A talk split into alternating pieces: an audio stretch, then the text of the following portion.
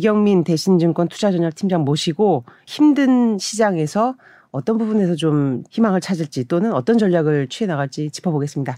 이 팀장님 안녕하세요. 네, 안녕하세요. 네.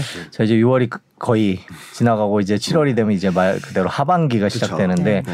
요즘이 하반기 전망 나올 때죠 증권사. 네, 뭐 이제 거의 다 나왔을 거고 네, 저도 뭐, 냈고 그렇죠. 네. 그러니까 얼마에서 얼마 선. 뭐, 네. 뭐 이렇게 보통 코스피 기준으로 네. 그렇게 얘기를 하는데 네. 대신 증권은 어떻게 음, 저희는 네. 2,580에서 2,870 포인트로 2,580에서 180에서 2,870. 네. 음, 어, 그런데 경로를 말씀드리면 상고하저. 상고 예. 하죠요. 예, 3분기 그러니까 7, 8월 정도까지는 안도랠리 예, 네. 충분히 있을 것 같다라고 말씀드리고 있고요. 그러니까 저점 대비 한10% 정도 네. 어, 있을 거라고 보고 있고 그리고 좀 음, 4분기에는 다시 하락 반전 가능성이 있기 때문에 네. 어, 좀 현금 비중이 좀 있으신 분들은 trading 관점에서 접근을 좀 적극적으로 하자. 네. 음. 어, 주식 비중이 여전히 많으신 분들은 네. 잘 어, 7, 8월쯤에 코스피가 2,800선 중후반대 나왔을 땐 잘 팔고 나오자라는 말씀을 드리고 있습니다. 간단하게 요약을 해보자면 상고하자. 그러니까 가을에는 좀 괜찮을 것 같은데 겨울에는 좀 어려워질 네. 것 같다. 뭐 네. 이제 그렇게 3분기, 4분기 네. 그렇게 나눠 볼 수 있겠군요. 그럼 3분기 얘기부터 해봐야 되나? 네. 좀 짚어볼게요. 이제 네. 3분기 안도 랠리라는 표현을 쓰셨는데 네. 일단 어쨌든 인플레이션 압력이 조금 둔화된다고 보시는 건가요? 그럼 어떻게 보세요? 뭐 인플레이션 압력이 다소 둔화되는 것도 있겠지만 네. 지금 시장에 반영돼 있는 것들이 너무 과도하다라는 것이죠. 아, 과도한 공포. 네, 네. 네. 무슨 말씀을 드리냐면 음, giant step 음, 음, 연내 3% 금리 인상, 음, 경기 침체 음, 아직은 아니다. 음. 그러니까 giant step 가능성들은 지금 많이 낮아지는 상황이에요. 네, 네. 근데 문제는 연내 3% 금리 인상 가능성은 지금 최근 또 80%까지 올라가고 있거든요. 네, 네. 거의 기정사실화된 듯한 분위기고. 음, 근데 연준 위원들 중에 음. 3% 이상 금리 인상 말하는 사람은 딱 한 명밖에 음. 없습니다. 불러드 연은 총재 한 네. 명밖에 없고. 그리고 음, 경기 침체 뭐 얘기는 계속 나오고 있지만 아직까지 증거는 없거든요.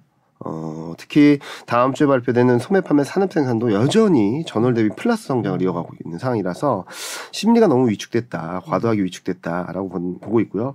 어, 지금 현재 시점에서 본다면은 음, 시장 흐름들이 너무 음, 심리가 너무 과도하게 위축됐기 때문에 음.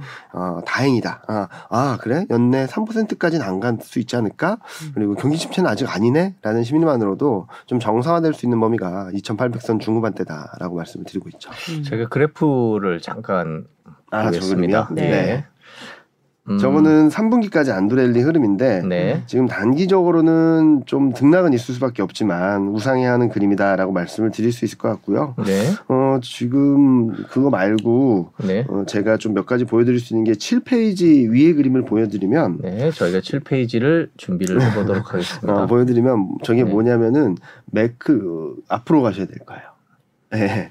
매크로와 고입니다. 위에 그두 가지가 뭐냐면은 네. 위에 그림 왼쪽 그림이 매크로 리스크 인덱스라 그래서 네. 어, 리스크 지표들을 좀 합쳐가지고 음. 지금 어느 정도의 리스크 상황인가 어, 1에 가까우면 굉장히 리스크에 민감하다, 리스크가 높다라는 거고 0에 가까우면 거의 어, 태평성대 같은 네. 네. 안정적인데 계속 작년 말부터 0.8에 올라갔다, 좀 주저앉았다, 좀 0.9까지 갔다 또 주저앉았다, 0.8까지 올라갔다 막 이렇게 음. 등락을 보이고 있잖아요. 그러니까 네. 고공행진 중이에요. 음, 어, 그런데 여기서 눈여겨볼 것은 회색선이 단기 인덱스거든요. 단기요. 네, 예. 짧은 거. 회색선이요. 네. 그게 거의 0.2 밑으로 바닥권까지 다 들어왔어요. 음. 그래서 최근 시장이 리스크에 좀 민감해지기 시작했다라는 것들을 볼 수 있는데 제가 여기서 드리고 싶은 말씀은 어, 고점권입니다. 음. 어, 4월, 5월 달의 고점이 2022년 3월보다 좀 낮아요. 네. 그리고 빅스도 잠깐 계속 보여주세요. 요 오른쪽에 있는 무브 한 무브 지수는 채권 시장 변동성 지수고요. 네. 음. 빅스는 주식. 시장 변동성 네. 지수입니다. 네. 어, 이- 아직 내려가시면 안 됩니다, 작가님. 네. 이두 가지 다, 네. 어, 두 가지 다, 음, 2022년 3월보다 낮아요. 음. 무슨 말씀을 드리냐면, 리스크 상황이나 변동성 상황들은 2022년 3월보다 나쁘진 않았다. 네. 어, 그래서 저 두 가지 지표만 보면 지수가 2022년 3월보다 높은 수준에 있을 수 있었다라고 하는데 문제는 뭐냐, 뭐였냐 보면은 밑에 그림 보여드리면 전미 투자자협회에서 발표하는 강세전망, 약세전망인데 네. 회색선이 약세전망인데 약세전망은 2020년 3월 코로나19 팬데믹 때보다 더 높았어요. 약할 거라는 전망이 압도적으로 높았던 거죠. 그리고 파란색이 강세 전망인데 그거는 2020년 3월보다 낮았습니다. 음. 무슨 말씀을 드리냐면 어, 보여지는 그리고 시장에 들어와 있는 리스크 팩터나 아니면은 변동성 상황들이 어, 2022년 3월보다는 덜 나빴다라고 할 수 있는데 심리가 코로나19 팬데믹 때보다 더 위축되면서 시장이 완전히 심리에 완전히 휘둘렸다라고 생각하거든요. 그래서 저는 안도렐리라고 자꾸 말씀드린 게 저렇게 급격히 위축됐던 투자 심리가 좀 정상화되는 것만으로도 코스피는 2,800선대 그리고 펀더멘탈 지표 대비 지금 언더슈팅 구간이라고 볼 수 있는데 그게 올라오는 정상화되는 구간만 본다 하더라도 10% 정도 상승 여력은 있다라고 말씀을 드리는 부분이죠. 그러니까 요약을 해보자면 심리적으로 그 막 코로나 처음 시작됐을 때 그 공포 수준으로 지금 그거보다 시장 더 심하게. 그거보다 더 심하게 지금 네. 시장이 느끼고 있다라는 네, 네. 건데 그런 공포가 3분기에는 좀 나아질까요?라는 생각도 음. 좀 들어요. 왜냐하면 뭐 이번 주에도 있었지만 뭐 세계 유수의 경제 기관들이 이제 뭐안 전망치를 좋아질 낮췄죠. 거다, 네. 뭐, 실제로 뭐 이제 거다, 뭐 성장, 이거 성장률 하고 전망치를 낮췄고요. 예, 그리고 SBS 8시 뉴스가 그런 내용을 위쪽에 보도하기 시작하면 정말 대부분 다 그렇게 보도하는 건데 최근에 그 비중이 많이 늘었거든요. 네. 이제 그런 측면에서 보면 3분기도 계속 불안하지 않을까라는 생각이 좀 들어요. 근데 지금 시장은 어떤 걸 반영하고 있죠? 경기 침체. 네. 네. 경기 침체인가요? 네. 아직은 아니죠. 네. 근데 이제 올 거다라는 올 거다라는 공포감들이 지금 네. 들어와 있는데 네. 경제 지표들을 확인하면 아직은 아니라는 것들이 더 많아질 것 같아요. 네. 아직까지는. 네. 그리고 음 많은 분들이 침체 침체하는데 저는 침체 온다 안 온다라는 것들을 말씀드리는 게 아니라 음. 시장은 경기 침체에 대한 걱정들을 상당 부분 선반영했다라고 보는 거죠. 네. 그래서 어 경기 침체에 대한 걱정들을 사고는 있지만 그래도 음, 어, 아직은 아니구나 아, 라는 것들을 확인하게 된다면 어, 시장은 정상화되는 단적인 예를 들어서 이번 주는 굉장히 불안한 모습을 보여주고 있는데 지지난주까지는 분위기 되게 좋았습니다. 네. 왜 좋았냐? 통화 정책에 대한 불안감들은 진정되고 경제 지표들이 잘 나오니까 아 침체는 아니구나 하면서 코스피도 2,670, 80까지 갔거든요. 2,540, 140포인트가 네. 올랐었던 거예요. 그러니까 지금 너무 어, 안 좋다라는 뉴스만 막 반영을 하고 있는데 음. 잠깐만 2주 전만 돌아가도 괜찮다라는 뉴스만으로도 140포인트가 올랐던 상황이죠. 음. 어, 그러니까 지금은, 어, 악재에 대해서 너무 민감한 것처럼 보이지만, 일정 부분 선반영했다라고 본다면, 어, 오늘 밤에 발표되는 CPI, 음. 다음 주에 있을 6월 FMC가, 어, 시장의 교란, 어, 충격 변수라기보다는 다행이다라는 생각을 할 수 있을 정도의 변수가 되지 않을까라는 생각을 하고 있습니다. 음. CPI 언급해 주셨는데 오늘 이제 네. 이제 미국 시간으로 발표가 되는데 네. 그러니까 FOMC 정례회의 앞두고 나오는 마지막 물가 지표기도 네. 하고 또 지금 뭐 매달 하여튼 굉장히 이제 촉각을 곤두세우는 지표가 아니겠습니까? 네. 제가 모두의 뭐 한 어, 월가 전문가들의 예상치를 말씀드렸는데 비슷하게 보시나요? 사실 네. CPI가 조금 상승폭은 꺾였었는데 지금으로 보면은 비슷하다는 거잖아요. 네, 그렇죠? 플랫하다, 플랫하다는 아, 지난다는 건데, 네. 뭐, 지금 보여드리는 자료 한번 보시면 CPI 전망치를 했는데, 저게 네. 뭐냐면은, 클리블랜드 연준에서 매일매일 업데이트를 해줘요. 어, 인플레이션 나오라 그래서 네. 5월 전망치와 6월 전망치를 업데이트를 해주는데 지난주만 하더라도 5월은 8.1, 음. 7월, 6월은 7.9였던 게 올라와가지고 음. 지난 4월 달이 8.3 그리고 5월 달이 8.2, 6월 달까지 8.2 그냥 플랫하다라는 전망이 들어와 있거든요. 그래서 지금 현재 시점에서는 물가 둔화 속도가 좀 만만치 않다. 그러니까 음. 되게 더디게 떨어질 수 있다라는 전망이 들어오고 있어서 네. 시장이 굉장히 불안해하는 것 같아요. 그리고 그 이 지표들 때문에 어 연준의 통화 정책도 또 더 강해지는 거 아니냐라는 걱정들. 그 가운데 경제 성장을 전망치 하향 조정과 맞물려서 경기 침체 우려감. 음. 그러니까 연초 이후 시장을 시장을 어, 충격 시장에 충격을 주었던 변수들이 막 들어오고 있어요. 네. 이번 주 내내. 그러니까 물가, 통화 정책, 경기 침체 요 세 가지 이슈가 네. 동시에 들어오고 있다라고 생각하는데 자 그러면은 음 제가 드리고 싶은 말씀은 연준이 바라보는 물가는 뭘까요? 연준이 바라보는 물가 CPI일까요? 네. 아닌가요? 코어 CPI입니다. 네, 아. 그렇죠. 코어핏. 예, 예, 예. 그러니까 연준이 자꾸 말하는 것 중에 하나가 음그 공급 단의 문제라든지 어 그리고 뭐 물- 곡물 가격이라든지 그런 것들에 네. 대해서 별로 얘기 안 하는 이- 안 하는 것 중에 하나는 코어 CPI 때문이에요. 그래서 같은 인플레이션 나오를 본다 하더라도 코어 CPI는 이번 달은 5.9, 다음 달은 5.3. 음, 둔화되는 것들을 보여주거든요. 그래서 저는 지금 최근 이번 한 주 동안에 물가 통화 정책에 대한 부담감들을 좀 선반영했다라고 본다면 음. 오히려 어, 지금 예상하는 정도 물가가 CPI가 8.2 정도가 나오고 코어 CPI가 6% 밑으로 나오게 된다 라고 하면은 시장이 다행이다라고 생각할 것 같아요. 오히려. 저희 들으시는 분들을 위해서 CPI와 코어 CPI를 아, 좀 설명해 코어 CPI는. 예. 어, 원자재 그러니까 유가 어, 음식료 같이 변동성이 큰 그러니까 연준이 어떻게 보면 연준이 컨트롤이 좀 어려운 네. 그런 상황들을 좀 배제하고 제외한 그걸 뺀 어, 거죠. 뺀, 그러니까 예, 통계에서 통계에서 뺀 유가, 뭐 죠. 식량, 네. 그러니까 저기 먹는 것들, 네. 농산물들 네. 이런 것들을 빼고 음식료 가격과 유 네. 휘발유 가격을 빼고선 네. 음, 한주한 건데 그거는 어 6.3, 5.9, 5.4 이렇게 네. 둔화된다라는 계속 내려오고. 있군요. 예. 그래서 저는 음 지금 걱정을 할 수는 있다라고 생각하고 있고 그리고 곡물 가격이나 이런 것들에 대한 부담들은 계속적으로 높아지고 어 연준 입장에서도 그거를 잡으려고 할 수밖에 없겠 없다라고 생각하는데 많은 분들이 너무 CPI 8.2 뭐 여기에 너무 몰입돼 있으셔서 음. 어, 통화 정책과 맥을 같이 하는 부분들은 코어 지표다라는 말씀을 드리고 싶고요. 그래서 저는 음, 오늘 발표되는 물가 지표가 음, 단기적으로 아 뜨거 할 수는 있겠지만 좀 뜯어 보면은 어 그래도 좀 둔화되고 있네라는 생각들을 할 수 있지 않을까. 특히 이번 주 내내 시장이 조정받고 있거든요. 미국도 이번 주간 수익률을 보면 마이너스 2%고 음. 한국도 마이너스 3% 밑으로 내려갔고 오늘 또 빠지는 거 보면 마이너스 4%까지 조정을 받고 있어서 먼저 선반영되고 있다라는 부분들이 어, 오늘 지나고 다음 주 FMC를 앞두고서는 더 나빠지진 않을 것 같다라는 생각을 하고 있습니다. 네. 근데 사실 코어 CPI가 중요하다는 말씀에 이제 전적으로 동의하면서도 어제 뭐 유가 이제 또 120달러 네, 네. 돌파하고 이 유가를 빼놓고 도대, 도대체 이제 물가를 얘기할 수 있는가라는 또 의구심도 들어요. 네. 유가 전망도 지금은 지금으로선 좋지 않잖아요. 단기적으로. 뭐 예. 올라가긴 하겠죠. 네, 그렇지만 지금 유가를 전년 대비 변화율로 보면은 음. 둔화되는 사이클이에요. 어, 전년 대비로는. 네, 전년 대비로는 그리고 100달러를 유지한다라고 가정했을 때 2023년 1분기에는 마이너스 반전을 하고요. 120달러를 가정한다 하더라도 한 자릿수대로 갑니다. 음. 그렇기 때문에 유가도 레벨 자체는 높은 게 되게 부담스럽고 네. 음, 사람들의 생활에 있어서 부정적인 영향을 줄 수밖에 없긴 하겠지만 물가에 미치는 영향력은 점차 작아질 수 있다라는 말씀을 드리는 거라서 지금은 물가가 둔화되긴 할 겁니다. 둔화되긴 할 건데 속도가 문제다. 아, 그리고 어, 또 하나는 곡물 가격. 저는 물가보다도 곡물 가격이 좀 걱정을 네. 하거든요. CPI로 본다면. 어, 우크라이나 사태가 워낙 장기화되면서 곡물 수급에 대한 문제들이 있을 거고 또 뭐 인도나 몇몇 나라들에서 작황에 대한 걱정들 하면서 자국 뭐 수출 제한하라 하고 막 이런 조치들이 취해지고 있잖아요. 아마 곡물 가격이 상승을 하게 된다면 단기적으로는 물가에 미친 영향력은 그렇게 크지 않다 하더라도 지금 미국 CPI 기준으로 봤을 때는 1.3%거든요. 기여도가 8.3 중에 1.3이면 되게 작아 보이는 거잖아요. 네. 근데 이게 둔화돼 가지고 이게 한 7% 6% 내려는데 얘가 2%로 간다고 한다면 음. 굉장히 큰 거죠. 음. 바뀌는 거예요 네, 상황이. 네. 그러면 이때부터는 이제 물가가 둔화되는 속도가 더더 더 더, 더, 더 느려지겠죠. 음. 그런 것들 때문에 저는 음, 아, 4분기에는 하반기 4분기에는 곡물 가격을 좀 봐야 된다. 그리고 곡물 가격으로 인한 식, 음식료 가격들.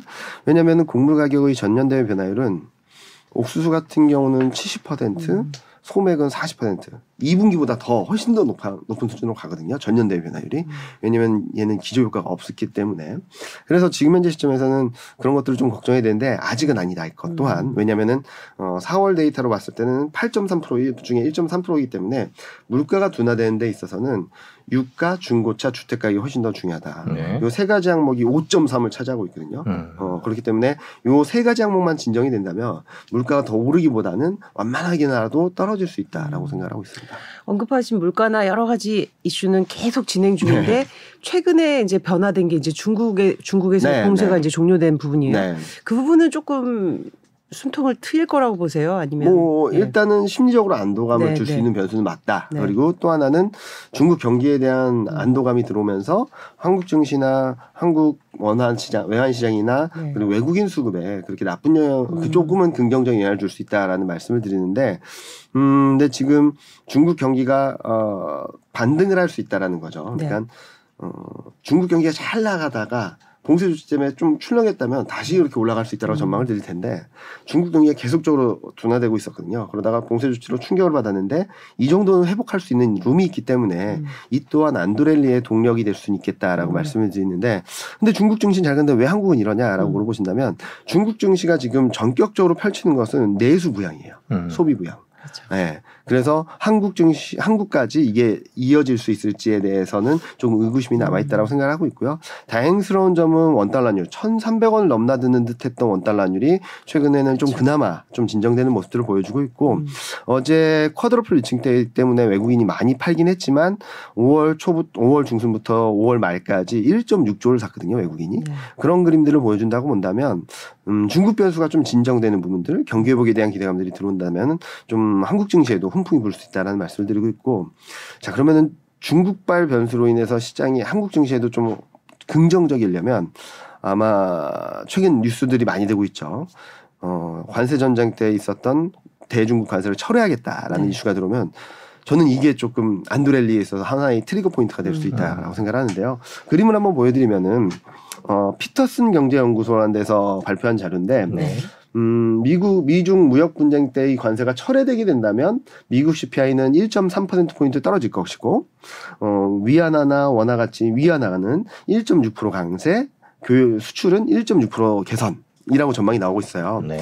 어, 이 훈풍을 한국도 받을 수 있다라고 생각하는 거죠. 왜냐면 2018년 미중 무역 분쟁이 시작되면서 시장은 한국 증시도 엄청나게 충격을 받았었거든요. 저도 그때 생각나는 게 저는 연간 전망을 11월 달에 하고 4월 달에 view 다 꺾어버렸거든요. 네. 시장 끝났다. 안 된다. 음. downgrade 코스피라 그래서 완전히 꺾었었던 당시인데 그만큼 충격의 강도가 컸었던 상황인데 요 세 가지 항목을 보면 그동안 시장을 괴롭혔던 변수들이 좀 진정될 수 있다는 거죠. 음. 물가 부담 진정, 그리고 환율 변동성 안정, 글로벌 교역 개선. 요 세 가지 팩터들이 좀, 자, 어, 좀 개선될 수 있다는 기대감을 살 수 있기 때문에 언제, 어, 몇월 며칠 날 된다라는 예정은 없지만, 어, 최근 진전된 내용들을 보면은, 어, 미국 국무장관이 나와가지고, 어, 어느 정도 협상이 진행되고 있고, 바이든 대통령의 결정이 남아있다라고 음. 할 정도로 거의 진전됐다라고 생각하거든요. 이게 아마 6월 말 7월 중에만 나오게 되더라, 음. 된다 하더라도 코스피를 한 단계 level up 시켜줄 수 있는 또 하나의 포인트가 되지 않을까라는 생각을 하고 있습니다. 그러니까 미국이 중국에 대해서 물리던 관세를 뭐 철회해주거나. 철폐하거나 아니면 뭐 좀 낮춰주거나 네, 네. 이런 것들이 그 중국 수출이 늘어날, 테니까 네. 우리 기업들도 그거에 대해서는 수혜를 볼 수 있지 않을까 음, 그리고 환율 변수에도 영향을 줄. 환율에도 영향을 줄 그리고 또 전망치를 보면은 미국 물가는 1% 포인트 이상, 1.3% 포인트 정도 점진적으로 낮아지는 효과가 있을 수 있다. 네, 중국에 싸게 들어오니까요. 네, 그렇죠, 네. 그렇죠. 그래서 그런 부분들을 봤을 때 뭐 지금은 뭐 음, 너무 나쁘게 보지 않아도 될 만한 이유, 지금은 싸다라는 생각을 할 수 있을 이유들이 어, 아직까지 너무나도 많다라는 말씀을 드리는 부분이죠.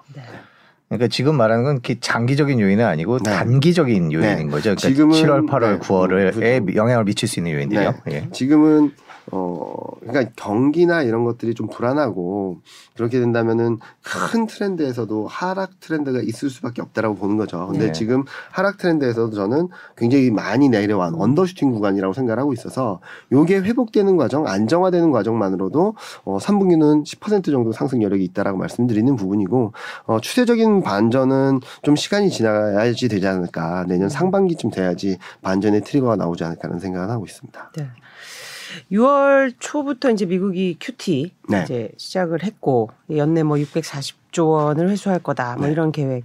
이것도 역시 예고된 소재로 봐야 될까요? 증시에 큰 영향을 미치지 못하고 있다고 분석하세요. 뭐 유동성이 흡수된다는 부분들은 부담스러운 부분이죠. 네. 그런데 음, 유동성이 흡수된다라 그래서 투자를 하지 말아야 될까? 이제 시간 끝났을까?라는 것들을 생각해 봐야 된다는, 된다는 네. 거죠. 어, 무슨 말씀을 드리냐면은 예를 들어 보면은 음, 제가 뭐 저는 아니라 하더라도 어떤 사람이 투자를 하는 데 있어서 8천만 원의 자금을 가지고 투자를 하다가 아는 지인이라든지 부모님이 어, 어, 나 적금 드느니 너한테 100만 원씩 어, 매달 투자를 하고 싶다. 그래서 어, 감사합니다. 그래서 쭉 늘어서 이게 1 억이 됐어요. 음. 1억이 돼서 투자를 할 때 보면 여기저기 막 여러 가지를 투자를 했겠죠. 근데 이제부터 1억이 됐던 자금에서 한 10% 수익이 났다라고 가정을 하죠. 근데 이제 부모님이나 돈을 맡겼던 분이 어 나 이제 뭐 할 일이 있어서 음. 매달 100만 원씩 다시 좀 빼줄래라고 하는 거예요. 그러면 투자를 하지 말아야 되나요? 내 투자 인생은 끝난 건가요? 그렇진 않겠죠. 아니죠. 네. 스타일을 바꿔야 된다라고 생각을 하는 거예요, 저는.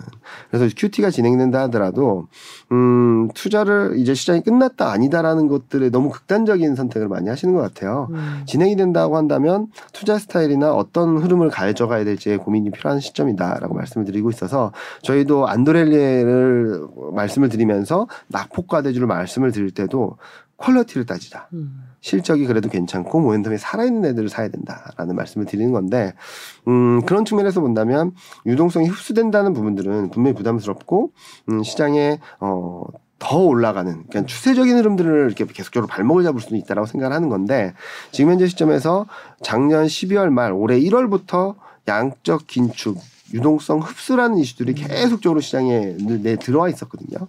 그리고 계속 예고를 했었고 그래서 시행되는 시점에서는 아 뜨거 할 수도 있겠지만 그게 진행되는 과정에선 뭐 이 정도면 뭐 좀 스타일을 변한다 하더라도 추세가 당장 망가지는 그림까지는 아닐 거다라는 생각을 하고 있습니다. 지금 방금 나- 낙폭 과대주라는 표현을 네, 쓰셨는데 음. 그쪽으로 얘기를 가볼까요? 네. 3분기는 그래도 순간적으로 반짝한다라는 느낌을 받는 거건데 네. 뭐 전반적으로 인플레이션이 뭐 인플레이션에 익숙해진다고 봐야 되나요? 음. 그러면 뭐 네. 하여튼 그런 상황에서 저희는 투자를 어떻게 해야 될까요?라는 생각이 좀 드는데 그 말씀 얼핏 해주셨던 게 낙폭 과대주인 네, 것 네. 같아요. 그 어떤 낙폭 업종이 과대주라는 게 뭐 다 떨어져 갖고 뭐 그렇죠. 과대 대부분 과대주여서 과대주죠. 예, 그래서 굉장히 이제 더 많이 떨어진 실적에 네. 비해서 이제 그런 그래서 부분을 좀 짚어주실 텐데. 풀어드리면은 네. 제가 준비한 자료 중에 쭉 뒤에 있는데 네. 이게 몇 페이지지? 23페이지, 24페이지 정도거든요. 네. 어, 더 내려가셔야 될 것 같아요. 예. 어, 그 그림입니다. 요 그림을 보시면은 요게 네. 뭐냐면은 음, 실 주가가 많이 빠졌고 음. 또 하나의 축으로는 실적 대비 주가가 더 빠졌고 네. 이익 모멘텀은 괜찮고 그리고 어 투자자 어, 애널리스트의 투자 의견 대비 많이 괴리율이 벌어져 있는 것들을 쭉 점수화해 가지고 네. 순위를 매겼더니 네. 가장 싸고 그래도 quality가 있는 업종은 소프트웨어. 음. 음. 그다음 지금 이게 섹터군요. 네, 업종입니다, 네, 업종. 업종. 예. 그리고 그 다음이 어 IT 가전. 음. 그 다음이 그 다음이 건설, 에너지, 기계, 반도체, IT 하드웨어. 음. 이 순서거든요. 어, 전반적으로 IT가 좀 많다라는 음. 말씀을 드릴 수 있을 것 같고요. 어, 근데 이상하게 뭐 에너지나 이런 업종은 왜 없냐라고 하신다면 음. 그건 그렇게 싸지는 않아요. 아, 지금 네. 여전히 뭐 많이 올랐기 때문에. 네, 주가가 음. 괜찮았기 때문에 그런데 이런 회사들이 또 많이 떨어지고 금리가 뭐 높아지고 있는 상황에서 이런 기술주, tech 네. 주식에 투자한다는 거에 대해서 뭐 어, 그렇죠. 손이 잘 안 나간다 안 나가실 수도 있죠. 수도 있을 것 어, 같아요. 뭐 그래서- 많이 떨어지긴 했는데 더 떨어질 수도 있을 것 같고. 그래서 그 다음? 태연 페이지 26페이지 자료를 좀 밑으로 내려가서 봐주시면요. 네. 그거 말고 그 다음 페이지입니다. 네. 요게 뭐냐면은 음, 가치주 위의 그림은 가치주 대 성장주의 상대 강도입니다. 네. 음. 채권 금리가 급등을 하면서부터 완전히 성장주가 많이 밀리면서 2010년 이후 가장 낮은 수준까지 떨어져 있어요. 네. 가격적으로는 굉장히 싸다라고 볼 수 있겠죠. 자, 그러면 이 저기 위에 보시는 아까 말씀하신 것처럼 채권 금리가 그 문제인데 이게 더 올라갈 것인가라는 네. 것들을 봐야 되는 거죠. 금리 인상을 한다고 하는데 채권 금리 더 올라가지 않을까? 음. 근데 미국 같은 경우는 2년물 채권 금리도 지금 9번 금리 인상을 선반영을 했습니다. 네. 과거 이런 적은 거의 없었어요. 네.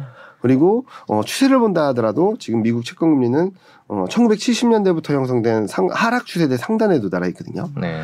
그리고 국내 채권 금리도 그 다음 페이지 보여주시면 굉장히 중요한 변곡점에서 더 올라가지 못할 것 같다는 음. 생각을 하는 거죠. 그러니까 채권 금리가 여기서 꺾여서 막 망가집니다가 아니라 여기서 더 올라가지 못하고 슬로해지게 된다면 한 번쯤 기회 주지 않을까 성장주에 음. 엄청나게 싸져 있고 음. 2010년 이후 가장 저평가된 수준에 와 있다면 어, 채권 금리가 좀 슬로해지는 것만으로도 반등 시도가 충분히 나올 수 있다라는 말씀은 드린 부분이라서 이거를 음, 추세 반전이라고 말씀드린다면 여러 가지 이유들을 막 들어야 되겠죠. 그렇지만 싸고 모멘텀은 살아있고 그동안 시장 어, 성장주를 괴롭혀왔던 채권 금리가 좀 약해진다면 그리고 물가가 정점을 통과하거나 둔화된다는 시그널들이 조금 더 나오게 된다면 어, 그렇다면 음, 한 번은 반등을 노릴 수 있을 만한 있을 만한 구간으로 들어왔다라고 말씀을 드리는 부분이죠. 3분기 얘기인 거죠. 네, 지금 3분기 이게. 얘기입니다. 계속 연말까지 올라간다는 그 네. 얘기는 아닌 것 같네요. 네.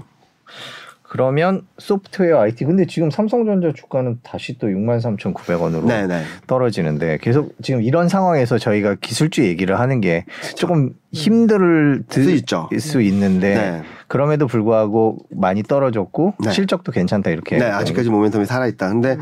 제가 이렇게 말씀을 드리는 것 중에 하나는 지- 대신증권에서는 뭐 아시다시피 작년 10월 달부터 시장 굉장히 안 좋게 봤거든요. 아, 그랬죠. 네, 네. 그래서 어, 이 천천선 이상 있을 때 무조건 현금 확보하자, 주식 비중 무조건 줄여야 된다라고 말씀을 드리다가 저희가 좀 긍정적인 관점으로 바라보자라고 말씀드렸을 때가 3월 달부터였어요. 3월이요. 네. 네.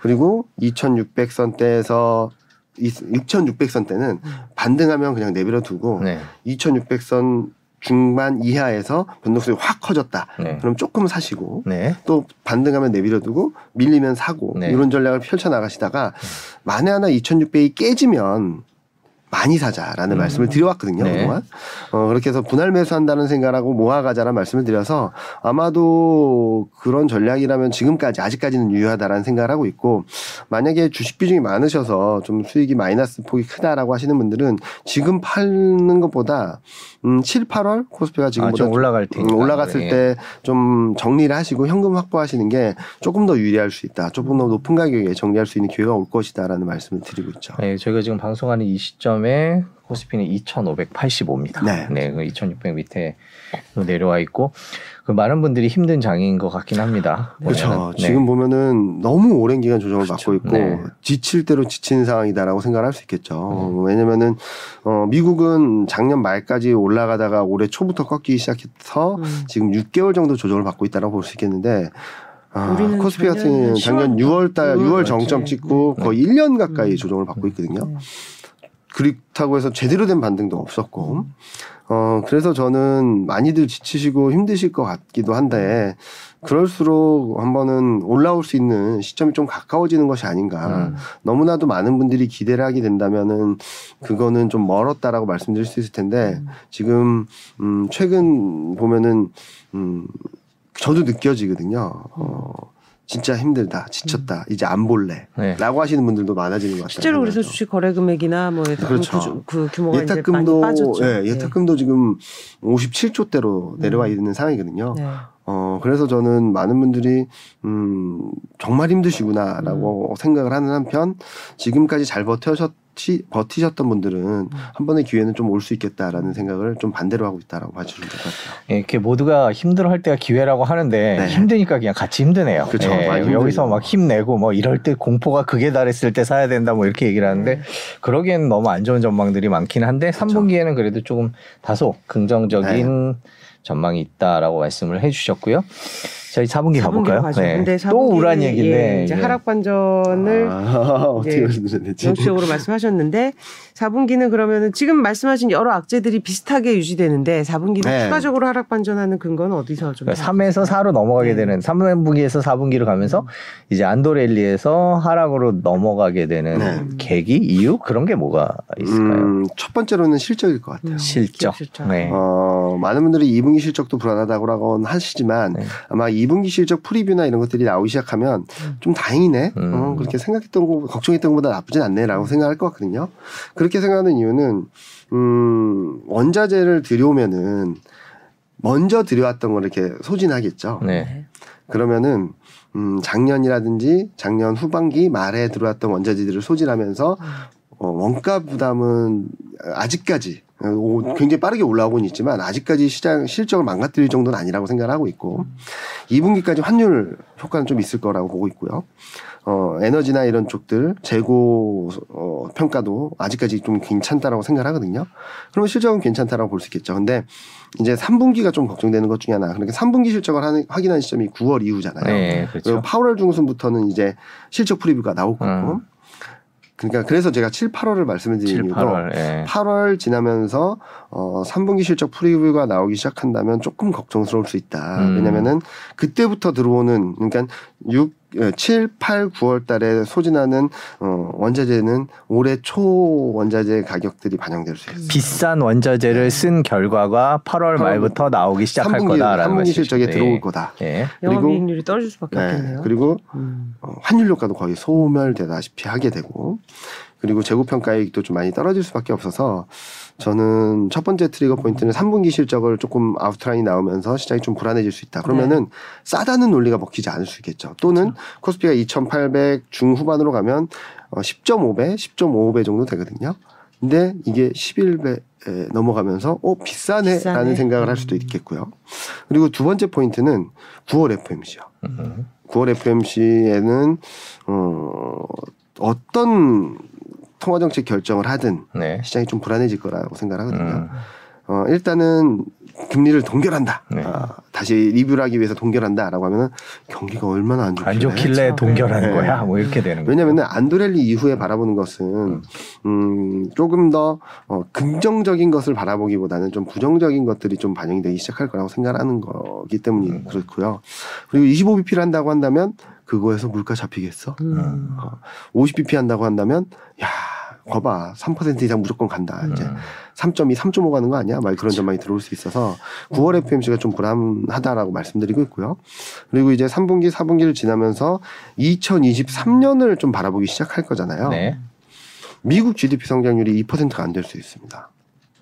근데 기준금리는 2.5 이상. 네. 그렇죠. 기준금리와 GDP 성장률이 역전되는 시점이 돌아오겠죠. 그러면은 그냥 러프하게만 생각하더라도 장단기 금리 역전될 수 있습니다. 음. 10년물 국채 금리는 떨어질 수밖에 없고요. 2년물하고 그리고 3개월물 같은 경우는 그 기준금리는 2.5 이상을 갈 테니까 장단기 금리가 역전되면서 또 한번 경기 침체 공포가 들어올 수 있는 시점이 도래할 수 있다. 음. 어, 정도로 요약을 드릴 수 있을 것 같고요. 그리고 그때부터는 아직까지는 전년 대비 변화율이나 경제 지표들이 여전히 플러스예요. 한국도 전부 다 플러스입니다. 많은 분들이 걱정하시는데 소매 판매, 산업 생산, 수출, 경제 선행 지수 전년 대비 변화율 다 플러스 모멘텀은 유지하고 있거든요. 근데 이게 마이너스 반전할 시점이 아마 4분기쯤이 되지 않을까라는 생각을 하고 있어서 전반적으로 굉장히 불안감들이 커질 수 있는 시점이다라고 생각하고 있습니다. 야, 진짜 하나하나 들어보니까 정말 그러네요. 무시무시하네요. 그냥 4분기가. 그러니까 기업 실적 음, 네. 그리고 9월 FOMC 그리고 미국이 이제 기준금리하고 성장률 역전되는 그런 이제 네. 뭐 이제 부정적인 시나리오 이런 것들이 4분기에 사실 이게 충분히 일어날 수 있는 이슈들이어서 네. 그러네요. 걱정이 되긴. 그러니까 제가 3분기 안도렐리를 말씀해 드린 것도 큰 트렌드에서 갑자기 좋아지는 그림이라는 게 아니라 음. 큰 트렌드에서의 경기 둔화, 경기 하강 사이클은 지속되는데 단기적으로 주가가 너무 많이 빠졌기 때문에 음. 반등하는 시도는 음. 충분히 있을 수 있다. 근데 이게 많이 빠, 하락한 폭이 어, 크기 때문에 10% 정도의 상승 여력은 있다라는 정도로 말씀을 드리고 있었죠. 그 개별 종목에 대한 얘기가 좀 어떨지 모르는데 이제 삼성전자를 보유한 주주분이 워낙 많기 때문에 네. 오늘 이제 52주 신저가 또 나와서 음. 어떻게 보세요? 삼성전자는 어, 뭐 종목명을 말씀드리기는 네. 어렵겠지만 저는 7만 원대 초반까지는 한번 올라갈 수는 있다라고 음. 생각하고 있어요. 그래서 7만 지금도 지금 가격에서 보면은 딱 지수 레벨하고 비슷하게 10% 정도 상승 여력은 반등 여력은 있다라고 네. 생각하는데 그때 좀 장을 정리를 하시고 음. 어, 나오신다면 또 한 번 싸게 살 수 있는 기회가, 기회가 있을 거다라는. 음. 말씀을 드리는 거고요. 어, 뭐, 조 그림이 네. 제가 그동안 계속 말씀드렸던, 음, 큰 흐름에서의 전망인데요. 네. 어, 파란색 선 화살표가, 음. 어, CG를 좀 볼까요? 예, 매크로 환경, 글로벌 마켓 환경, fundamental 환경이에요. 계속적으로 둔화되고 하강하고 더 안 좋아지는 사이클로 가는 건 맞다. 그리고 turning point가 나올 수 있는 시점은 아마 2023년 상반기 정도가 될 텐데 더 나빠지면서 통화 정책이 좀 완화적으로 변하는 것들 음. 그리고 경기 사이클적인 측면에서 어, 저점을 통과하는 시그널들이 나올 가능성이 높고 turnaround 하게 되면 2023년 상반기에 어, 많이 안 좋다라고 보면은 기저 효과로 인해서 2024년 상반기에는 플러스를 보여줄 확률이 굉장히 높겠죠. 그런 것들이 turning point가 될 수 있다라고 말씀을 드리는데 그러면 왜 3분기 때 뭐 시장을 더 그래도 반등이 나온다라고 생각하냐라고 하신다면 저 회색선이 제가 예상하는 코스피랑 글로벌 증시 흐름이거든요. 네. 지금은 underswing이 나왔기 때문에 다운턴이라 하더라도 어느 정도 회복할 수 있는 정상화될 수 있는 여지가 크다. 아, 라는 것이고 그런 다음에 좀 밀리면서 좀 하방 압력이 커질 수 있다라는 말씀을 드리고 있는 것이죠. 근데 음 어떻게 보면은 지금 3분기 안도렐를 말씀드리고 있지만 그리고 제가 그동안 계속적으로 주식 비중 줄이고 현금 비중 늘리자 그리고 3월 달부터 천천히 사자라는 말씀을 드려서 어, 안도렐 말씀을 드리고 있는데 어 그렇지 못하신 분들은 선택의 문제라고 생각합니다. 어 어떤 선택이 문제냐면은 지금 안도렐리가 있다고 한다면 오히려 안전자산을 더 늘려야 될 아, 라고 선택을 하실 수도 있고, 안드레를 좀 들리었다가 좀 전환을 하겠다라는 생각을 하실 수도 있고, 음, 그런 문제지, 저는, 음, 지금 추세 반전을 기대하기는 조금은 어렵다라는 말씀을 드리고 있죠. 2022년 4분기 그리고 2023년 1분기, 2분기, 네네. 상반기까지는 계속 경기가 안 좋아질 거고 주가도 안 좋아질 거다라고 얘기를 하는데 이런 상황이면 네. 그냥 팔고 현금 들고 있나요? 아니면 뭐 다른 투자법들이 있나요? 투자 뭐, 아. 기관에서는 뭐 예를 들면 채권을 네, 산다든지 뭐 여러 가지 네. 다른 아니, 대안들이 있는. 기관 투자자분들은 어, 펀드 매니저분들은 뭐 방어주라든지 배당주의 포트폴리오를 구성하면서 어, 방어력을 높이자라고 말씀을 드리면 될 것 같은데 개인 투자자분들한테는 좀 그렇게 말씀드리기 어렵죠. 네. 왜냐면은 지수가 많이 빠질 텐데 그보다 덜 하락하니까 사세요라는 거는 좀 말이 안 네. 되잖아요.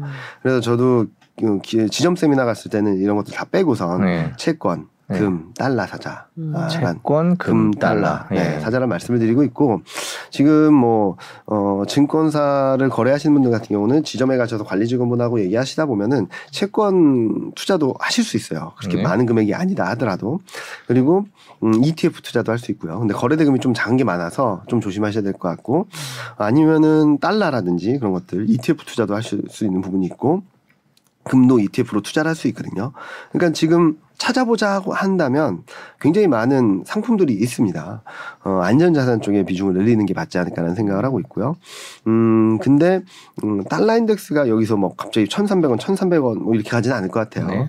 달러 인덱스도, 어, 좀 안도랠리 구간에서는 1,210원대까지 등락을 보이다가, 어, 연말로 가면 갈수록 1,300원 또 돌파 시도도 가능하지 않을까라는 생각을 하고 있어서, 어, 만약에 안전자산을 천천히 늘려가겠다라고 생각하신 분도 천천히 늘려가시자. 아, 지금 막, 아, 그래? 왕창 사가지고 기다려야지 하시면, 지금보다 한 6, 7%좀 밀렸다가 다시 좀 음. 수익을 날 수 있는 구간이 좀 짧을 수 있거든요. 작을 수 있거든요.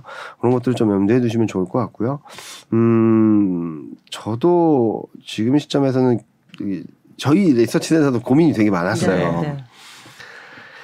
어, 이렇게 큰 트렌드에서 아직까지 바닥이 나오지 않았다라고 생각을 한다면 어, 조정 계속적으로 보수적으로 가야 되는 거 아니냐라고 말씀을 하셔가지고 작년 10월부터 지금까지 한 6개월 정도 계속 팔자고로만 얘기했는데 네. 10% 정도 상승 여력이 있으면 한번 사자고 할 만한 때 아니냐. 네, 네. 제가 막 우겨가지고 네. 주장을 해가지고 이렇게 제가 짧게라도 좀, 좀 저도 글쓰기가 되게 어렵거든요. 네. 왜냐면 그냥 무조건 하락합니다. 반등시 매도하세요라고 하면 너무 편할 텐데 이거를 먹고 싶다 나는. 음. 왜? 1년 동안 제대로 된 반등이 없었는데 10% 수익이라고 하면 얼마나 큰 건지 한번 음. 봐야 된다. 음. 어, 연간으로 10% 상승한 적이 많지 않았던 적도 더 많다. 네. 그래서 요거를 잘 활용을 하고 이 가운데서 좀 대응을 잘 하고 그 다음 스텝에 조금 조심한다면 10% 수익을 어느 정도 확보한 다음에 안전자산을 통해서 내 바- 자산을 방어하고 내년에 올 수 있는 큰 기회를 한번 잡아보고 싶다라는 게 제 욕심인 것 같아요. 솔직히 말씀드리면. 음. 근데 그렇게 하지 않은 어려우신 분들은 뭐 안전자산에 대비- 대한 비중을 월 적립식 같이 꾸준히 늘려가시는 것도 괜찮다라는 선택을 하고 있고 근데 궁극적으로 드리고 싶은 말씀은 이렇게 제가 예민하게 구는 것도 짧게 짧게 말씀을 드린 것도 아직은 안심하기 이르다는 것들 음. 그리고 제가 이렇게 좀 음, 조심하자라고 말씀드린 것은 어, 내년에 올 수 있는 기회를 크게 한번 잡고 싶은 욕심 때문에 에, 라고 말씀을 드릴 것 같습니다. 그, 그 이제 증권사 회의를 하잖아요. 네. 그 회의를 하시면 지금 회의에서 그 10%그 얘기를 사는 거를 짧게라도 해야 된다고 얘기를 해야 된다고 다른 분들도 참석 많이 하시잖아요. 네. 다른 분들은 뭐라고 말씀하시나요? 센터장님이나 아, 이런 분들. 의견이 되게 분분했어요. 네, 그러니까 회의 얘기를 좀 해주세요. 예? 3분기, 4분기 전망 회의 얘기. 정- 딴 데선 들을 수것 없는. 같아요. 네. 그 진짜 네로라는 전문가들이 모여서 얘기를 하시는 걸 텐데. 아, 전반적으로는 한 번은 반등이 있을 것 같다라는 생각을 많이들 하시긴 했어요. 예, 거기까지는 네, 대체로 네, 컨센서스. 저 consensus였고 예. 3분기가 될지 4분기가 될지 거기에 대해서는 의견이 좀 분분했고요. 음. 그런데 어, 더 말하자면 이거를 올라간다라고 반등이라고 말해야 될지 아니면은 반등이 있지만 계속적으로 떨어질 테니까 조심하자라고 말해야 될지를 고민을 했었는데 네. 제가 계속 제가 일방적으로 주장을 했죠. 네. 그리고 또 제 상황이라든지 그동안 제가 작년 10월부터 얼마나 네, 그렇죠. 힘들었는지 예. 아시는 분들은 네. 일단은 경민이 의견을 이경민 팀장 의견을 따라주고 네. 음. 그 다음에 스텝은 이경민 팀장이 결국에는 조정을 해야 되는 거니까 왜냐하면 단기 조정이든 아, 단기 전망이든 이런 것들을 계속적으로 조정해 나갈 테니까 그 와중에 스텝을 계속적으로 조정해 나가는 것을 이경민 팀장이 할 텐데 이렇게 하지 마라 하라는 것보다는 일단은 맡겨놓고 만약에 네.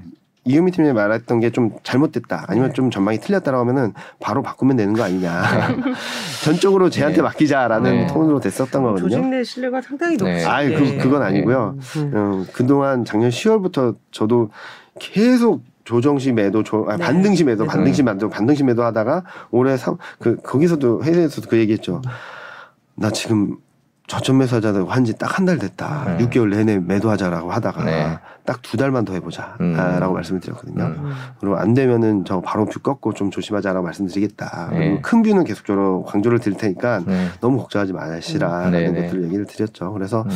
지금은 저도 어느 정도 conviction이 있어서 말씀을 음. 드렸던 네. 거였고 그리고 많은 투자자분들이 지쳐 있었고 또 하나는 어. 한 3월, 4월 정도만까지만 해도 빠질 만큼 빠졌다. 반등 나온다라는 view가 굉장히 많았다가 코스피가 2,600이 깨진 시점부터는 그리고 2,550을 위협하는 수준 시점부터는 더 떨어진다라는 view가 되게 많았었던 것 음, 같아요. 네. 그랬죠. 그래서 저는 그때부터 더 사자. 음. 좀 청개구리 같긴 하지만 네. 저는 시장이 한쪽 방향으로 너무 consensus가 형성되면은 그쪽으로 안 간다라고 생각하거든요. 음. 네. 근데 지금은 좀 불안한 마음이 되게 많은 것 같아요. 저도 어제도 지점 세미나를 갔었는데 더 떨어 다더 떨어진다는데 왜 너만 올라간다라 그러냐고. 음. 아 그래서 저는 더 올라갈 것 같다고. 음. 음. 그래서 지금 오늘도 좀 2,580선까지 내려오고 있는 상황이긴 하지만 네. 뭐 등락 과정이 있은 뒤에는 좀 한번 음, 기회는 올 수. 있다라는 말씀 드리겠습니다. 네, 그 말씀 해주시는 동안 2,590까지 올라가요. 예, 그러니까 뭐 제가- 희망을 이야기하면 좀 잘 될까 하는 네. 저, 전 부질없는 얘기를 게 해봤습니다. 이 공포 지수가 아까 이제 지나치게 과도하게 시장을 지배하고 있다는 네, 말씀하셨잖아요. 네, 네. 이건 뭐 우리나라뿐만 아니라 이제 전 세계적인 전 현상인 것 같은데 이게 과거에도 그런 국면들이 있었잖아요. 네네. 그게 벗어나는 계기 는 어떤 것들이 나왔을 때 좀그 음. 시장의 쏠림이 좀 전환이 되나요? 그냥 얼핏 생각하면 우크라이나 러시아의 우크라이나 침공이 이제 끝이 끝나-. 끝나나? 뭐 이런 음, 경우면 자, 그 저도 저희도 내부적으로 그런 회의를 네. 되게 많이 했어요. 저 네. 원래 제 원래 뷰는 올해 3월 달까지만 하더라도 우크라이나 사태와 중국 공세. 조치는 음. 그러니까 공세 조치는 이제 올림픽 끝나면 풀릴 거고 네. 우크라이나 사태는 뭐 스쳐져 나가는 바람처럼 될 것 같다라는 생각을 했었거든요. 네. 근데 이게 너무 오래되다 보니까 네, 네. 그렇죠. 이게 완화된다라고 해서 모든 게 풀릴까? 아, 라는. 생각을 한 거죠. 음. 그래서 저는 이게 스쳐 지나가는 바람일 거라고 생각을 했었는데 음. 어, 눈앞 을 이렇게 더듬더듬이면서 가게 만든 안개, 너무 자욱한 안개가 돼버렸다. 음. 그래서 러시아 전쟁이 끝난 우크라이나 러시아 전쟁이 끝난다고 해서 이 안개가 약간은 옅어질 수는 있어도 완전히 제거되진 않을 것 같다. 네, 네. 왜냐면은 어, 러시아 제재가 계속적으로 있었지 않습니까? 자 그러면은 전쟁이 끝난다고 해서 어우 전쟁 끝내서 잘했어. 우리 우선 제재를 다 풀어줄까요? 그렇지 않겠죠? 음. 절대 그럴 리는 없을 것 같아요. 그래서 이게 좀 완화될 수는 있어도 제재가 전혀 없는 이전 상태로 돌아가기에는 시간이 좀 더 필요하다. 음. 아, 라는 말씀을 드리겠고요.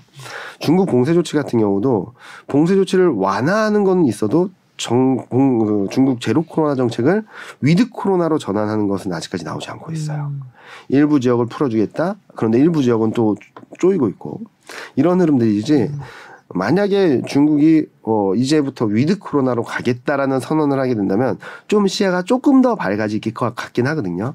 그렇다 하더라도 어 중국 경기가 turnaround 하는 데까지는 조금 더 확인되는 과정이 필요해서 어 그것 또한 시간이 좀 필요하다. 그래서 전반적인 흐름을 본다면 음 내년 상반기쯤에는 이런 것들이 풀리게 된다면 기대할 수 있는 변화는 더 많아진다라고 생각을 할 수 있겠죠. 근데 이게 4분기에 드라마틱한 반전을 줄 수 있을까?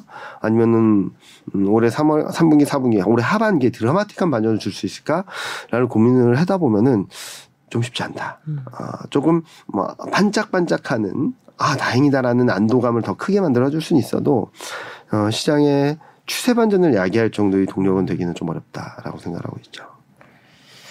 뭐 지금 많이 그러니까 미국 시장 같은 경우도 고점 대비해서 뭐 20%, 네. 뭐 30%뭐 나스닥 다르고 다우 다르고 네, 네. 하긴 합니다만은 계속 떨어졌는데 그런 식이면은 4분기 내년 상반기에는 지금 이 상황보다 더 지수가 안 좋아질 수 있다라는 네. 얘기면 글쎄요.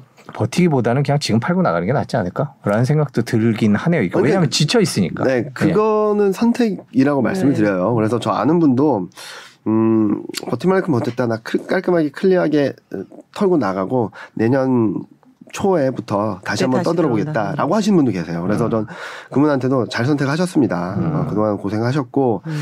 내년 계속적으로 제가 피드백 드릴 테니까 너무 걱정하지 마시고 어, 한번 큰 기회 잡아보시죠 내년 상반기 중에라고 하고 말씀을 드리기도 했고 몇몇 분들은 음, 좀 버티면 올라올 수 있을까 음, 뭐 하시면 하신 분들한테는 그냥 일단은 최근 음, 당분간은 그냥 계좌 닫아놓, 닫아놓으시고 어, 현금 비중이 많지 않으신 분들을 얘기를 드리는 거예요. 음. 어, 주식 비중이 거의 풀로 차 있으신 분들은 그냥 닫아놓으시고 한 뉴스 보시다가 어 코스피 2,800 넘었네라고 하시면 다시 열어서 그때 좀. 마음을 음. 먹고 정리를 하시자라는 말씀을 드리고 있고, 네 아마 이런 분들이 되게 많으실 거예요. 특징적으로 현금 비중이 있다 하시더라도 지금 못 사실 것 같아요. 그렇죠. 더 많아요. 네.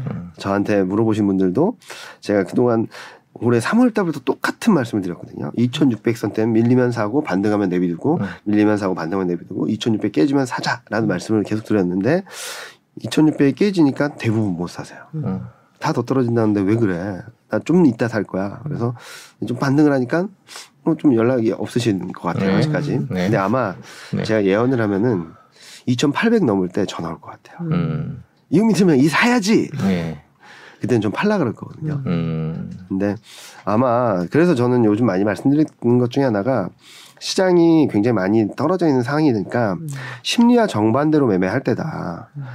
너무나도 공포스러울 때 좀 사고 아 다행이다 이제 더 올라가겠지 좀 기다려 볼까라고 할 때 팔아야 되는 구간이지 지금은 어, 대중 심리와 막 움직이 같이 움직이다 보면 굉장히 힘든 구간이 될 수 있다라고 말씀을 드리고 있고요.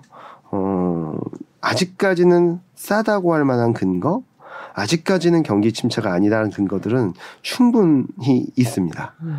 그럴 때 한번 기회를 노려보자라는 말씀을 드리는 거지.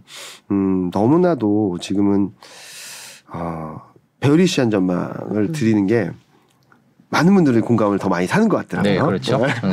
그래서 좀 베어리시한 점 큰 흐름에서의 부담은 좀 경계감을 갖고 있대. 어, 3분기는 한번 기회를 노려볼 만한 기회 어, 구간으로 들어와 있다라고 말씀드리고 싶습니다. 자, 그럼 3분기 그 아까 낙폭과대주라는 이름으로 말씀하셨는데 좀 네. 저평가 대형주 중에 좀 반등 기대가 있는 이런 것들은 어떤 것들이 좀 있을까? 뭐 일단은 네. 인터넷 쪽에서 네이버, 카카오 네. 정도가 있을 거고요. 음. 대부분 대형주예요. 네. 네. 아마 제가 종목도 네. 보내드렸던 것 같은데 쭉 네. 내려보시면 어, 너무 제가 너무 많은 자료들을 드려가지고 네. 어, 쭉 내려보시면 어, 인터넷은 네이버 카카오 말씀하셨고 아, 이차 맨 전지 끝에서 두 번째 위에 어, 그거 보여드리면 될 것 같아요. 네. 그러니까 저거는 뭐냐면은 저희가 아까 보여드렸던 업종이 있었지 않습니까? 네, 네. 그 안에서 저희 섹터 애널리스트들과 view를 공유해가지고 음. 섹터 애널리스트들이 top pick을 좀 제시해드린 건데 네. 인터넷은 네이버, 음. 어, 네. 2차 전지는 L&F, 네. 반도체는 하이닉스, 음. 자동차는 기아, 기아. 그리고 음. 전기전자는 LG 이노텍. 네. 이 다섯 개 종목이 3분기 때는 조금 음, 실적도 괜찮고 음, 그리고 어, 저평가돼 있다라고 음. 평가받을 수 있는 업종들 종, 업종 종목들이라서 네. 한번 이 종목들을 좀 관심 있게 보시면 좋을 것 같다는 말씀을 음. 드리겠고요. 이거는 저희가 공식적으로 탑픽스로 제시드린 거라서 좀 관심 있게 보시면 좋을 것 같습니다. 음.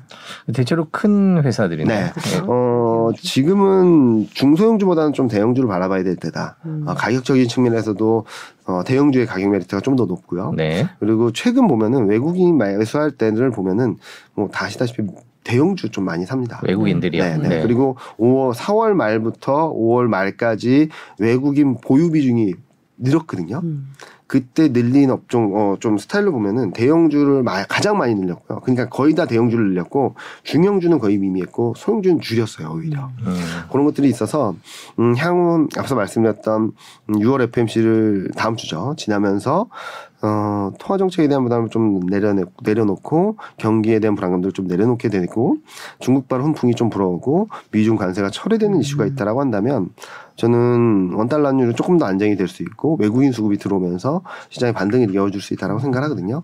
그런 것들을 좀 조합해서 본다면 어, 코스닥보다는 코스피, 음. 예, 중성주보다는 대형주 어, 좀 관심 있게 바라봐야 된다는 말씀을 네. 드리겠습니다. 지금 이 기준은 3분기 네, 를 한국이. 기업 그러니까 8월 말에 기업 실적이 슬슬 나오기 시작하기 네. 이전까지의 상황을 네, 거고 맞습니다. 나는 그냥 4분기를 바라보겠다라는 분들은 아까 말씀해 주신 거는 이제 금이나 채권이나 달러였죠. 네, 네. 네. 이세 가지를 말씀을 해 주셨는데 그런 그렇게 준비하시겠다는 분들도 미리 미리 지금 조금씩 사는 거는 괜찮나요? 아니면 지금은 좀 이른가요? 지금 좀 이르다라고 음. 생각하고 있고요. 네. 지금보다는 한 7, 8월쯤 음. 코스피 원 달러율이 1250원이 깨졌다, 음. 뭐 1130원대로 갔다라고 할 때부터 천천히 사셔도 될 것 같고 음. 채권 금리도 지, 채권 금리 채권은 지금부터 조금씩 들어가셔도 될 것 같아요. 음. 어, 왜냐면은 어, 채권 금리가 확 올랐다가 처음에 이렇게 슬로워질 때는 네. 시장에 안도감이 들어올 수 있다라고 생각하거든요. 왜냐면 너무 많이 올랐던 것들이 좀 진정이 된다라는 그 기대감들 때문에. 근데 문제는 이게 하락 추세로 만들어지게 되면 그때부터는 좀 경기가 불안하다라는 심리를 살 수 있기 때문에 채권 채권 투자는 지금부터 좀 괜찮다라는 음. 말씀을 드리겠고 금도 뭐 지금부터 조금씩 모아 가신다면 좀 괜찮지 않을까라는 생각을 하고 있습니다. 네. 그럼 4분기 아까 3분기 이제 종목 조금 네. 짚어주셨는데 4분기에 그 뭐 시장 전망 경제 조금 아직 멀긴 하지만 그 비춰봤을 때 좀 추천해 주실 만한 sector가 있을까요? 음. 어 그러니까 펀드 매니저들한테는 추천해줄 만한 sector는 뭐 통신, 통신. 필수 음식료 그렇게 말씀을 드리는데 네. 개인 투자자분들한테는 업종 추천이나 종목 추천은 음. 안 드리죠. 왜냐면은 코스피가 15% 20% 빠지니까 얘는 8% 빠지니까 사세요라고 하는 음. 거랑 똑같은 거거든요. 음. 어, 그래서 저는 오히려 최근 유튜브나 방송 나가서 말씀을 드리는 것은 자산군에 대한 투자 방법을 생각을 해보자. 음. 주식에 너무 oriented 돼서 주식이 폭락을 한다, 주식이 하락합니다라고 하는데 그럼 뭐가 좋아? 음. 아, 그럼 못 찾아요. 음. 그건 신의 영역이라고 생각합니다. 그런 때도 좋은 종목들, 테마주들을 찾으실 수 있겠지만, 어, 저는 그, 저, 제 영역은 거기까지는 아니라고 생각하거든요. 그래서 시장이 안 될 때는 다른 자산군을 통해서 수요, 안전한 투자처를 만들어, 어, 생, 찾아내서, 어, 거기에 대한 플러스 수익을 조금이라도 낼 수 있는 구간을 한번 만들어 보자라는 말씀을 드리고 싶습니다. 네. 그 금이나 채권 구입은 국내 시장을 말씀하신 건가요? 아니면은 채권 같은 경우에 이제 미국 국채도 있고 뭐- 미국 ETF도 있고 그뭐 달러로 어차피 환전해서 사는 거니까 달러 투자도 될 것 같고 네. 요즘에 서학 개미분들 많으신데 네. 그러면 미국에 뭐 이제 환율이 조금 상황이 달라지면 달러를 바꿔서 미국에서 채권이나 금 ETF를 산다. 뭐 약간 그래- 그렇게 해도 되고요. 이런 식의 투자는 어떨까 어, 저는. 충분히 가능하다라고 생각하고 있습니다. 예. 그러니까 뭐 선택의 문제라고 생각하는데 ETF 투자가 편하신 분들은 국내 ETF 투자를 찾아서 하셔도 네. 되고 채권 투자를 하셔도 되고 뭐 해외 투자가 좀 원활하셨던 분들이라면 해외 ETF를 찾는 것도 굉장히 매력적이죠. 왜냐면은 달러도 투자하면서 음. 또 투자 상품을 또 찾을 수 있으니까 그런 것들을 좀 고민하신다면 어좀 여러 가지 투자 방법들이 굉장히 많을 수 있거든요. 네. 그래서 저는 요즘 많이 말씀드리는 게 주식에만 너무 올인하지 마시고 여러 투자 자산들을 한번 공부해 보시자. 음. 그러면은 진짜로 어 뭐 한한 한 1, 2년 하고 투자 안 하실 거 아니니까 네. 5년, 10년, 15년까지 생각을 해 본다면 내 자산을 꾸준히 안전하게 어 안정적으로 그러니까 안전하게라보다 안정적으로 운용을 할 수 있는 방법들이 너무나도 많다라는 말씀을 드리고 되게 싶습니다. 의미 있는 말씀인 것 같아요. 저희가 한 2년 반을 계속 주식에 네. 굉장히 이제 올인된 투자 행태를 많이 네. 사실 코로나 이후에 동학 서학 개미가 쏟아부은 자금이 220조 원이 넘지 않습니까? 굉장한 액수거든요. 어, 어마어마하죠. 그렇죠. 근데 네. 재테크가 딱 주식만 있는 것이 아니니까 네. 이런 조정 국면에서는 조금 더 범위를. 넓혀봐라 네, 네. 이런 말씀은 굉장히 의미가 있는 것 같습니다. 예. 음. 증권사에서 말씀하시니까 조금 근데 저희도 여러 가지 맞아요. 상품을 판매하고 있고 네. 거기에 네. 대해서는 어, 말씀을 드리고 있고 그리고 솔직히 옛날하고 또 분위기가 많이 다르죠. 옛날 같으면 제가 이렇게 나와서 사분기 더 안 좋을 수 있어요 라고 그리고 작년 10월 달에 시장 2,600까지 떨어집니다 말 못했을. 거예요. 네. 예전 분위기라면. 네. 예. 근데 저희 내부적으로도 음. 그런 것들을 지양하는 분위기고요. 안 좋으면 안 좋다고 말하고 좋으면 좋다라고 말하고 안 좋으면 안 좋은 상황에서 어떻게든 잘 지킬 수 있는 전략을 말씀드리는 게 맞지. 음. 안 좋은데도 주식 사세요, 주식 사세요 하는 것들은 맞지 않다. 근데 이렇게 말씀드리면 또꼭 댓글을 다신 분은 계실 거예요. 아, 전 댓글 안 보긴 하지만 네. 꼭, 어, 타 방송 가도 꼭 물어보시는 게 그런데 왜 기관은 팔아요? 라고 음, 그런 얘기를 하세요. 네. 저희가 저희 사람들한테 뭐 사세요 팔아세요는 말을 못해요. 저희는 조- 조언을 드리는 거고 또 하나는 어, 저희가 만나는 분들은 펀드 매니저들 이런 분들인데 그런 분들이 운용하는 자금 규모보다 뭐 최근 보면은 프로그램 매매가 너무나도 음. 커져 있어요. 음. 예. 금융 투자가 대부분이거든요. 네. 금융 투자의 매매는 어, 선물과 현물 간의 가격 차이에 따라 왔다 갔다 할 뿐입니다. 음. 그래서 왜 기관이 파는 거는 어, 거의 대부분 프로그램 매물이라고 생각하시면 될 것 같고요. 어떤 의지가 있어서 막 팔고 막 사고 그런 것들은 아직까지는 좀 제한적이다. 음. 어, 라는 말씀을 드리고 싶어서 저희가 뭐 사자고 해서 사고 팔자고 해서 팔자 팔고 그러면은 좀 매일 매일 사자 그러겠죠. 네. 네. 지금 같은 view를 드리기보다는 네. 그래서 저는 좀 객관적으로 말씀을 드리고 어, 시장에서의 기관들의 자금들은 어, 전반적으로 기계적으로 매매하는 작업들이 워낙 규모가 커져서 저희가 어떻게 할 수 있는 부분들이 음. 아니다라는 말씀을 드리고 예, 싶어요. 그렇군요. 그러니까 긍정적인 전망을 해놓고 왜 기관을 파느냐 이제 이거에 대한 네. 답이었던 네, 거죠. 네, 다 그렇죠. 뭐 네. AI가 판다. 네, 그리고 팔더라도 펀드 매니저가 판다. 음. 애널리스트는 전망한다. 지금 이렇게 정리해야 될 텐데 뭐 복잡한 메커니즘에 얽혀 있는 문제이기도 한데요. 네, 지금 보면 금융투자 쪽에서 현물과 선물 가격 따라서 여기 조금만 좁혀 이렇게 역전돼도 네. 막 사- 매, 그렇죠. 매수 매도가 예, 예. 몇 천억씩 나오거든요. 음. 아, 그런 것들 어제 다 같은 자동으로 나오는 거죠. 그럼 예, 기계적으로. 기계적으로 네, 나오는 거죠. 그 가격 예. 격차에 따라서. 그래서 저희가 컨트롤할 수 없는 부분이니까 너무 뭘 하지 않으셨으면 좋겠습니다. 진짜 저희 투자자들도 어렵지만 증권사들도 되게 어려운 1년이잖아요, 사실 아, 그죠? 지금 어렵죠. 네. 솔직히 말씀드리면 네. 연간 전망을 해놓고 네. 월간 전망을 연간 전망처럼 매달 쓰는 경우가 올해가 처음인 것 처음. 같아요. 음. 그리고 계속적으로 미세 조정을 계속적으로 하고 있거든요. 네. 그래서 저도 어 제가 아 2020년에 2021년을 전망을 하면서 그때 모든 분들이 질문을 하셨던 게 코로나 언제 끝나요라는 것들을 음, 질문하셨어요. 근데 전 모른다. 음. 내가 영역 전망할 수 있는 네, 영역이 네, 아니다. 음. 그때는 코로나 하나였거든요. 지금은 유럽, 네. 중국, 네. 우크라이나 네. 모른다. 네. 이런 것들이 너무 많아져가지고 음. 계속적으로 업데이트하고 말씀을 드리긴 하는데 제가 말씀을 드리고 싶은 것은 어, 아, 이경민 팀장이 이렇게 말했으니까 그냥 그렇게 되겠구나라는 것보다는 좀, 어, 저랑 호흡이 잘 맞는다고 생각하시는 분들은 음. 잘 추적해서 음. 계속적으로 이경민 팀장이 어떤 생각을 하는지 저 말고 다른 전문가들도 어떤 생각의 변화가 있는지 음. 계속적으로 추적을 하면서 대응을 하신다면 조금 더, 어, 대응력이 높아지지 않을까라는 생각을 하고 있습니다. 네. 야, 오늘 그래도 3분기 안 은 약간 안심. 근데 4분기에서 또 조금 전망을 듣고 이제 실망하신 분도 계시겠지만 생각하면 그 국면에서 또 이제 투자 방식을 찾아가는 그런 조언인 것 같습니다. 오늘 장시간 말씀 감사합니다. 네. 저희가 그 7월 달에 한번 네. 오셔서 예, 예. 7월에 올라가는지 확인하겠습니다. 올라갔으면 합니다. 그때 네. 네. 맞았다고 웃었으면 좋겠습니다. 네. 긴 시간 고맙습니다. 네, 감사합니다. 감사합니다. 네.